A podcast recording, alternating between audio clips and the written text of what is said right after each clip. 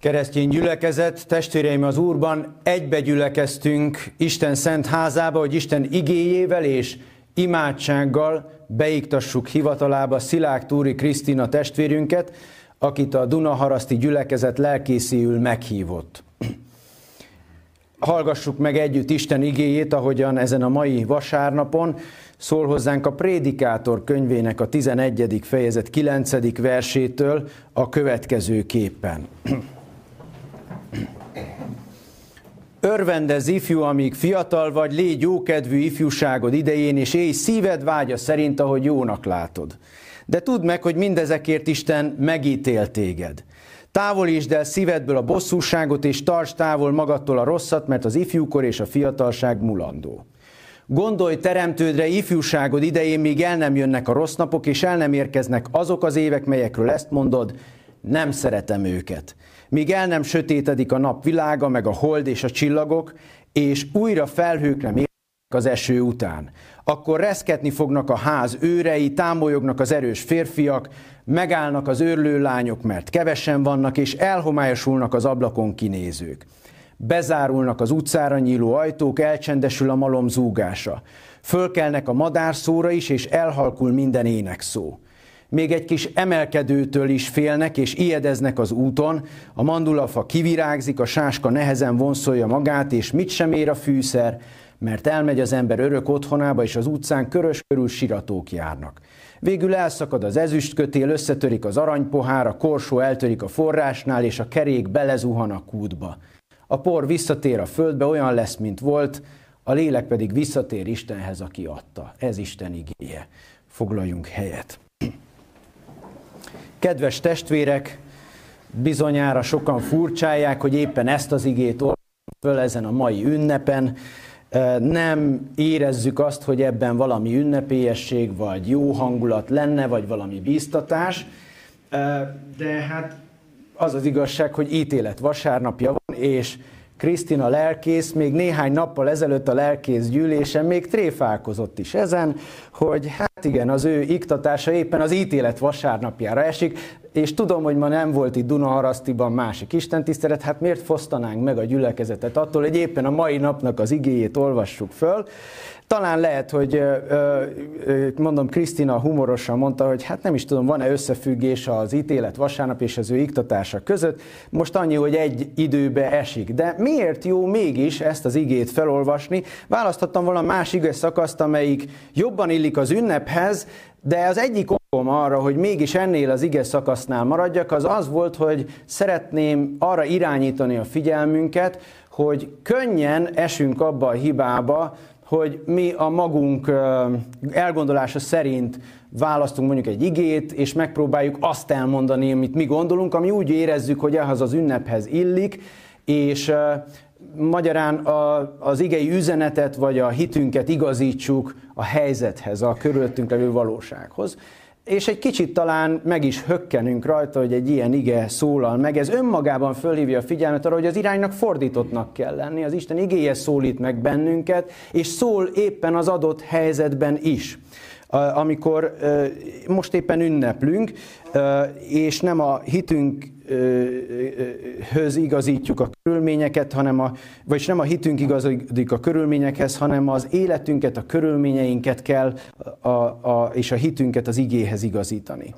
Ezt a szakaszt azért is döbbenhettünk meg, mert ezt a szakaszt sokan fenyegetőnek szokták érezni, valami olyasmi van benne, és most próbálok rövid lenni, mert szeretnék teret adni az ítélet szavának Krisztina ige hirdetésén keresztül, tehát, hogy valami olyasmi csendül meg ebben az igében, hogy amíg fiatal vagy örülj, élj, ahogy jónak látod, kedved vágya szerint, Viszont tudja róla, hogy mindezért Isten megítélt téged. Szóval tégy, amit akarsz, de tudjad, hogy Isten megítélt téged. Mintha egyben egy fenyegetés lenne. Önmagában az a kérdés nagyon fontos, hogy miért érezzük úgy, hogy az ítélet az fenyeget bennünket. Tehát, hogy bármiféle ítélet az nekünk egy kellemetlen és mi bármiféle ítéletre gondolunk, akár egy iskolai dolgozatra, vagy egy orvosi vizsgálatra, izgulunk, hogy mi lesz az ítélet, milyen véleményt fog hozni majd a, a vizsgálat. Miért érezzük így? Hát azért, mert tudatában vagyunk, vagy legalábbis érezzük, sejtjük elégtelenségünket. Érezzük, vagy legalábbis tudjuk, vagy tudjuk, vagy legalábbis sejtjük, hogy nem azok vagyunk, akiknek lennünk kellene.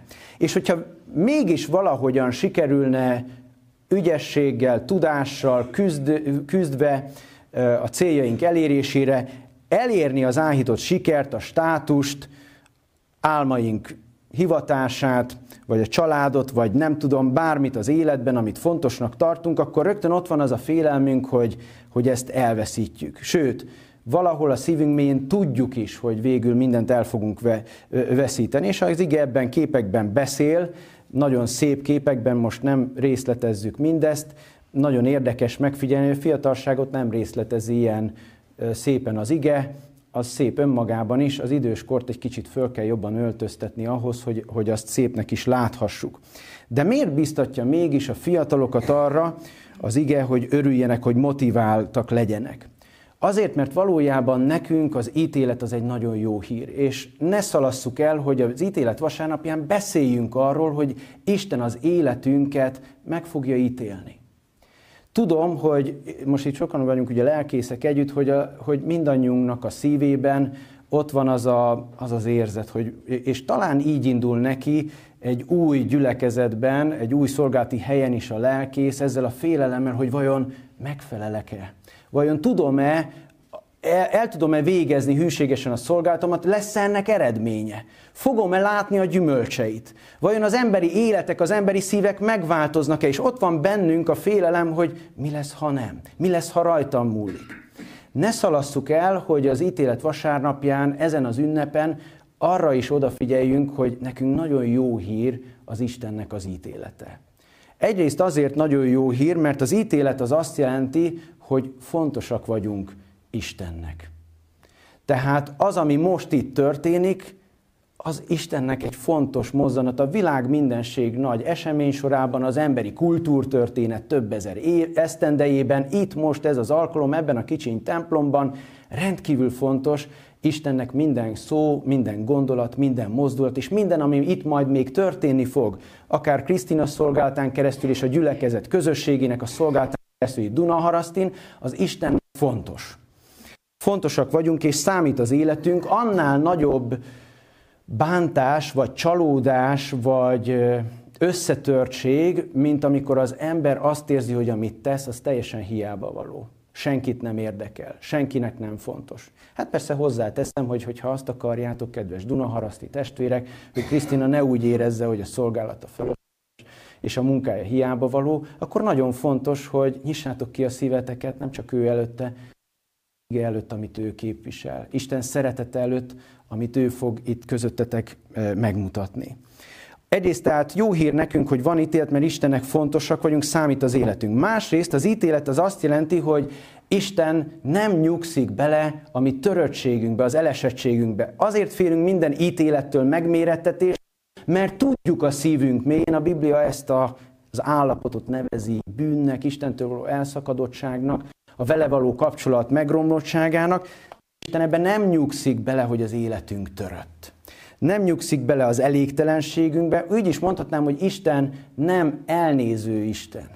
Nem néz el, nem néz félre, és nem, mond, nem fordul el közömbösen, közönösen, amikor az életünknek, a világunknak a töröttségét, az elégtelenségét, a világban dúló sok gonoszságot látja, és van rá válasza. Nem nézi tétlenül a hiány a szenvedést, a betegséget, az öregedést és a halált, hanem hát egyrészt megszólaltatja az ő gyógyító igéjét, és meghív az ő gyógyító közösségébe, és ezt úgy teszi, hogy magára veszi, ugye így olvassuk a Bibliában, Ézsaiás könyve 53. fejezetében Jézusra előre vetíti a próféta, hogy a betegségeinket ő hordozta ő bűnhődött, hogy nekünk békességünk legyen. Magára vett mindent, ami elégtelen. És ez hadd legyen egy biztatás is a szolgálatba álló lelkésztestvérnek, hogy fogod úgy érezni,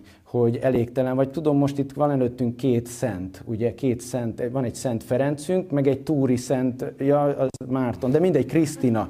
És, és biztos, hogy Ferenc testvér is érezted sokszor úgy, hogy hát bizony sok a hiány, sok az elégtelenség, sok a szenvedés, sok a nyűg, amit vinni kell. Vagy elég leszek-e én hozzá? Hát én nem. Mi lelkészek nem. De Krisztina, biztatás lehet ez az ige, hogy az Isten ítélő Isten, az Isten nem elnéző Isten, hanem neki fontos az, hogy ami törött, az helyreálljon, és a betegségeinket és a terheinket ő hordozza. Magára veszi és legyőzi a halált, erről szól a keresztény hitünknek a közepe. Ezért, ha jól megfigyeljük, akkor mi most arra kapunk biztatást, hogy éljünk örömmel, de nem fenyegetés van abban a mondatban, hogy élj, ahogy szeretnél, a szerint, de tud, hogy Isten ezért megítél, ezt nem ilyen felemelt mutatója kell mondani, hanem bátorítólag és szeretettel, hogy tudd, hogy az, amit elérhetsz valaha az életben, ami a te szíved nagy vágya, az nem minden. Ennél sokkal több, nem kevesebbre hív meg Isten. A hitünk az nem beszűkíti a vágyainkat, a gondolkodásunkat, az életterünket, a távlatainkat, hanem kitágítja végtelenül.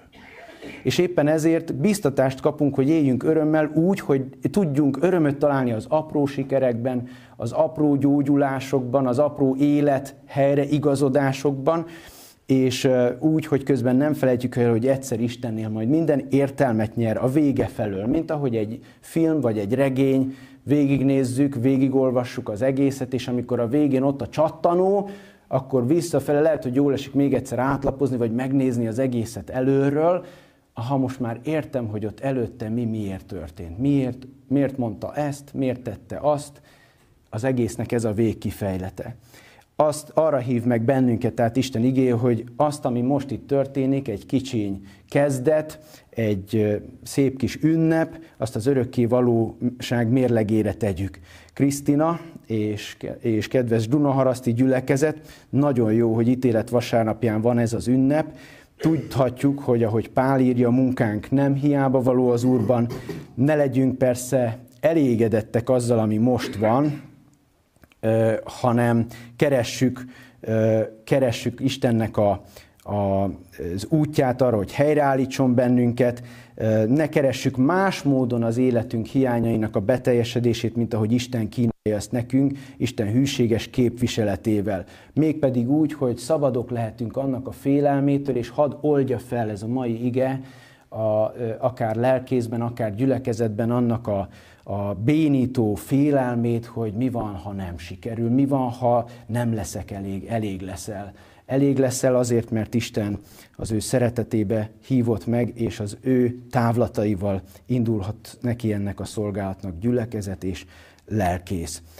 Így vezessen bennünket Isten, Amen. Imádkozzunk. Urunk Istenünk, köszönjük, hogy szeretsz bennünket, és köszönjük, hogy az életünk nem egy korlátozott, szűk kalicka, hanem az örökkévalóságnak a szabadsága, amit benned találhatunk meg, és kérlek segíts nekünk, hogy amikor elindul ez a közös szolgálat lelkész és gyülekezet között, akkor azon áldás legyen, és az kifejlődjön azzá, amit te szeretnél itt látni. Segíts, hogy ne kisebbet álmodjunk, mint amit te szánsz nekünk, hanem legyenek azonosak a mi elképzeléseink, a kreativitásunk, a távlataink, a lelkesedésünk a tieiddel. Kérlek, Uram, hogy így áld meg ezt a gyülekezetet és lelkészét és az ő közös szolgálatukat. Amen.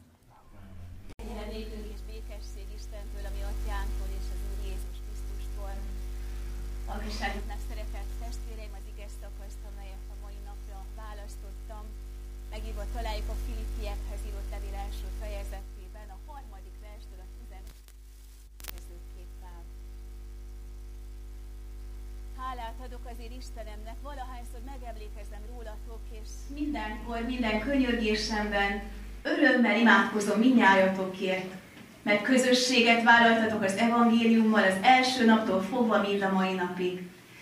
Éppen ezért meg vagyok győződve arról, hogy aki elkezdte bennetek a jó munkát, elvégzi a Krisztus Jézus napjára.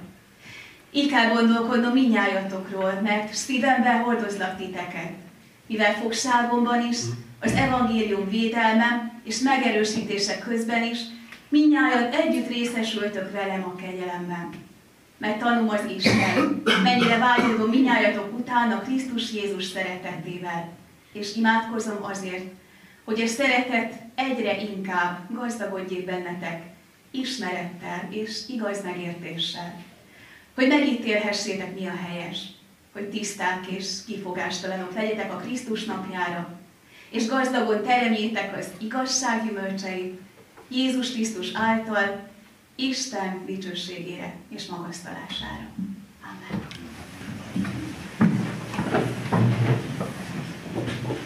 Szeretett testvéreim az Úr Jézus Krisztusban, hogy ha azt kérdeznék meg tőlem ma, hogy mondjuk, hogy ha nyugdíjba megyek én is, akkor mi az, amit szeretnék látni, vagy milyen gyülekezet legyen az, akik majd itt maradnak, és itt maradtok, akkor azt gondolom, hogy valami ilyen, amit itt Pál apostol olyan szépen körülír, és akikről ő beszél. Olyanok, akik meg tudják ítélni az Isten szent lelkát, hogy mi a helyes, olyanok, akiknek az értékrendje a helyén van, olyanok, akiknek a szívében gyökeret vert mindaz, nem is az, amit én hirdettem, hanem az a Krisztus, akivel találkoztak. És hogyha az ember szeretne visszalépni az elejére, és hogy miért is választottam ezt az igét, azon túl, hogy nagyon megragadott engem. Nos, azért, mert az az ige, ami a meghívón szerepelt, meg vagyok győző, vagy aki elkezdte bennetek a jót, bevégzi a Krisztus Jézus napjára. Az egy olyan ige, amit én kaphattam nyolcadikos koromban, amikor konfirmáció történt az én életemben is. És, és mindig azt szoktam mondani, hogy, hogy olyan jó lenne, hogyha azokat az igéket, amiket kaptok az életeteknek bizonyos meghatározó pontjain, akár a konfirmációban, akár az esküvőtökön, akár bármilyen olyan helyzetben, ahol valóban Isten igé, vagy nagyon személyesen tudtok találkozni, akkor azokat úgy újra és újra elővennétek, és, és megkérdeznétek azt, hogy épp az itt és mostban vajon mit üzennek azok nektek. És hát, hogy a lelkész nem csak másnak prédikál, hanem magának is. És ezért azt gondoltam, hogy igen, én is elő akarom venni ezt az igét, és én is szeretnék visszamenni most a kezdetekhez, mert amikor meg akarunk erősödni az identitásunkban, abban, hogy kik vagyunk, hogy milyen irányba tart az életünk, és egyáltalán jó úton vagyunk-e, akkor annak helye van, hogy visszatekintsünk.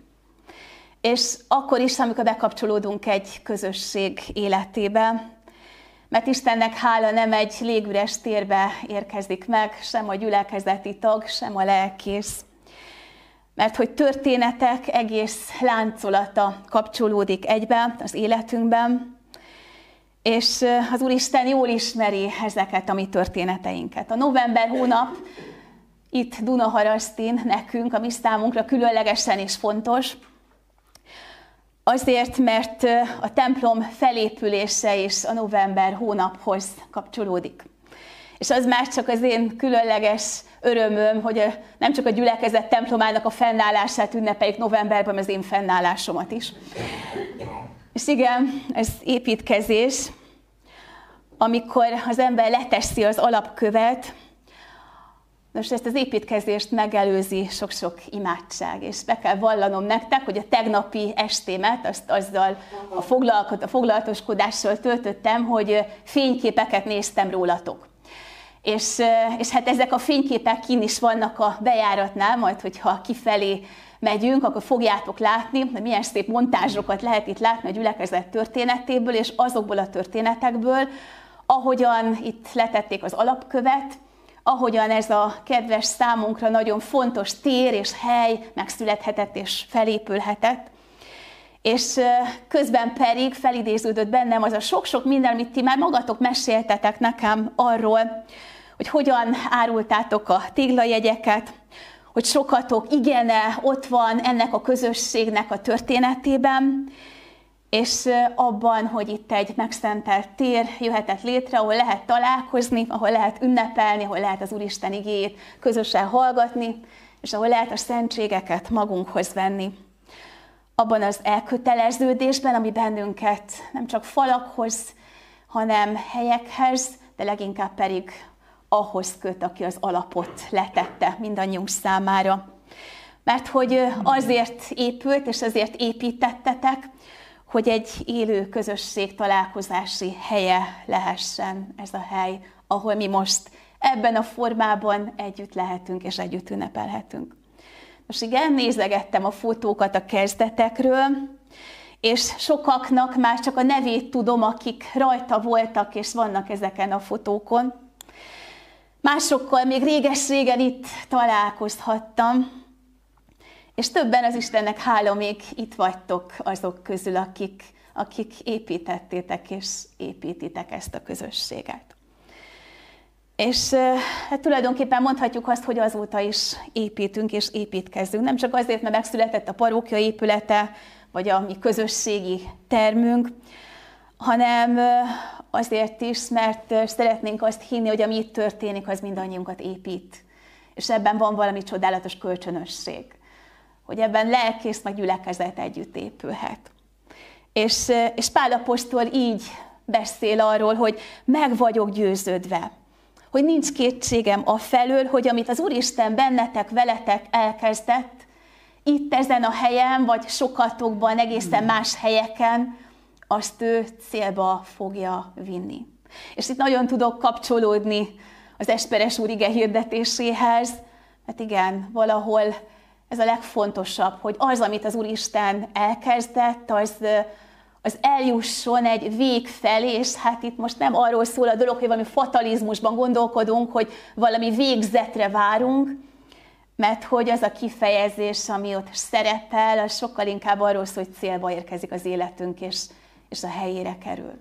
És nyilván, hogy a célba érkezettségünk az nem csak arról szól, hogy majd az életünk legvégén egyszer csak megérkezünk az Isten országában, a célba érkezettségünk az már itt meg tud valósulni akkor, amikor élő közösséget tudunk alkotni egymással, meg élő közösséget tudunk alkotni azzal az élő Úr Jézussal, akinek a nevében mi most itt együtt gyűlünk össze. És hogyha azt kérdezzük, hogy, hogy mikor kezdődött a mi közösségünk Jézussal, akkor azt kell mondanom, hogy kinek mikor. De sokkal régebben annál, mint, mint amit mi talán kezdetnek gondolunk és tekintünk. Sokszor az életünk is meg annyi kezdet. Kezdődik az alapkővel, és igen, vele kezdődik minden. Babics Mihály egyik verse, aminek az a cím, hogy Zsoltár férfi hangra, és bocsánat, de most női hangon fogjátok ezt hallani. Így fogalmaz.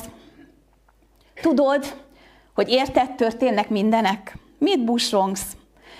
A csillagok örök forgása néked forog, és hozzászól, rád tartozik, érted van minden dolog a te bűnös lelkedért.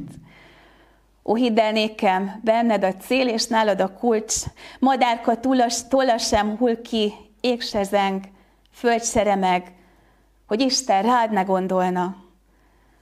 Az Isten sem értheti meg, aki téged meg nem ért. Mert kedvedért alkotott mennyet, földet, tengereket. Úgy van, mert ne gondold, hogy annyi vagy, amennyi látszol magadnak. És tovább szól a vers, néhány szót vettem csak ki belőle. Igen, valaki, aki ura az univerzumnak, ura a világnak, aki alapot vetett ennek a világ mindenségnek, benned és bennünk, és bennem elkezdte a jó munkát, és el akarja végezni.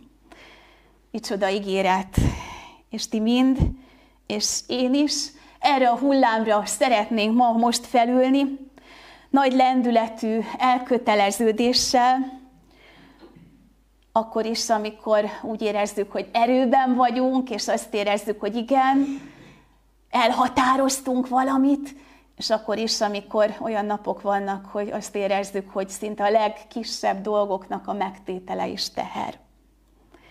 Tele van Pálapostól mondatainak a sora érzelmekkel, talán ennyire érzelemmel teli levele nincs is az apostolnak, mint ez. Azt mondja, imádkozik a gyülekezetért, látszik rajta, hogy micsoda szeretettel néz arra a közösségre, és ők is ugyanígy, hiszen még a fogságában is gondoskodnak róla. Összekapcsolódó életek. Mondatok, amiket egymásnak mondunk, és mondatok, amiket egymástól tanultunk meg. És ezek a mondatok talán felidéznek nekünk személyeket. Itt helyben akár egy ilyen mondat, hogy tudjunk egymásról. Aztán egy ilyen mondat, hogy Isten nem jót akar adni nekünk, hanem a legjobbat. És aztán egy ilyen mondat, amit egy nagy alapító tagunk mondott, az élet legfőbb és legszebb célja, szeretetet gyűjteni magunk körül, ez az igazi boldogság. Meg vagyunk alapozva.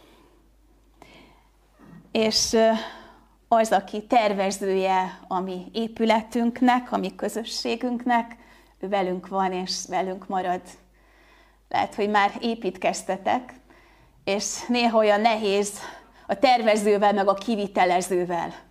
Hát akkor, amikor az Úristen országa épül, akkor pont a tervező, meg a kivitelező az, akiben biztosak lehetünk.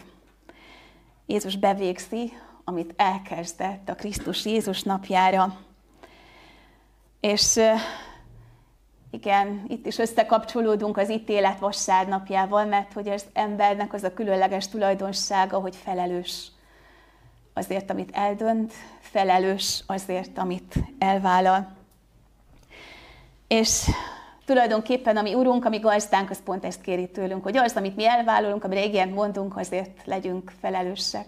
És merjük azt elhinni, hogy vannak napok, amikor, amikor ő hordoz minket a vállán.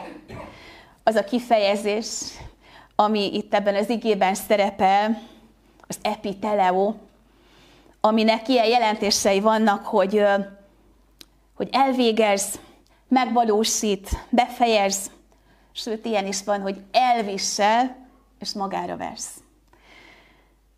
Hát nem csodálatos? És milyen vigasztaló, hogy az, aki célba viszi az ügyet, meg a mi életünket, ő kész volt elvégezni mindent, amiért el, amit el kellett végezni értünk. Aki kész mindezt megvalósítani, és talán éppen most is ezt teszi. És sokszor képes elviselni, meg elhordozni a mi alkalmatlanságunkat, meg erőtlenségünket, meg sajnos sokszor az ellenállásunkat is. Hát nem csodálatos, hogy ő magára vesz, hordoz minket. hogyha valamit ma nagyon magunkkal szeretnénk vinni ebből, akkor ez pontosan ez lehet. És jegyezzük meg ezt, én is szeretném magamnak is prédikálni, hogy aki elkezdte bennünk az ő munkáját, ő célba fogja vinni, és el is végzi. Megvalósítja, befejezi, magára veszi, sőt, magára vette. Mikorra? Arra a napra, a Krisztus Jézus napjára. De jó, hogy nem tudjuk, hogy ez pontosan mikor lesz. Maga Jézus sem, csak az Atya tudja egyedül. Az az imádságom, hogy akkor, amikor majd eljön az a nap, akkor mi ne legyünk félkészek, félig készültek, félig elhatározottak. És zárásként, ha már volt Zoltár férfi hangra, akkor hadd legyen egy női költő verse, bár Krisztusban mi nem vagyunk sem férfiak, sem nők, hanem elhívottak az ő országába. De így ír arról, hogy hogyan formálódik bennünk az a bizonyos Krisztus arc. A véső hegyét gyakorta szenvedem meg, így tudva, hogy munkálkodik rajtam, és hogy művé lenni magamtól nincs hatalmam. Uram, bocsásd meg keménységemet, és hogy jajdulok, ha fáj, és sok munkát adok. De dajkálom magamban már reménységemet, hogy megsimít kezed, majd, ha készen vagyok. Kik vagyunk, az építető barátai, munkatársak, testvérek, barátok, készülőben, de tudva, hogy teljesek lehetünk. És addig, szeretve, támogatva, erősítve egymást, dolgozunk, szolgálunk hűségben együtt a végéig, és tovább. Imádkozzunk!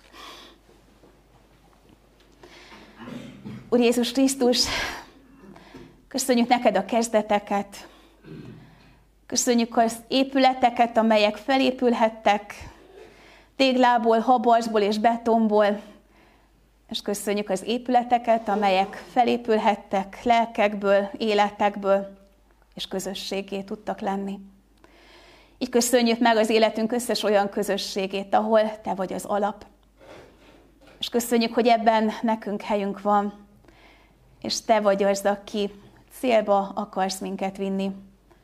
Úgy, mint keresztény emberek a maguk elkötelezett helyén, úgy, mint keresztény közösségek itt és bárhol ebben az országban, vagy akár a világon. És köszönjük neked azokat a napokat, amikor a válladra vettél, és gyengességükben hordoztál, és erre tudunk számítani a jövőben is. Az elhatározásaink, a döntéseink, az emberi érzelmeink között. Légy velünk. Amen.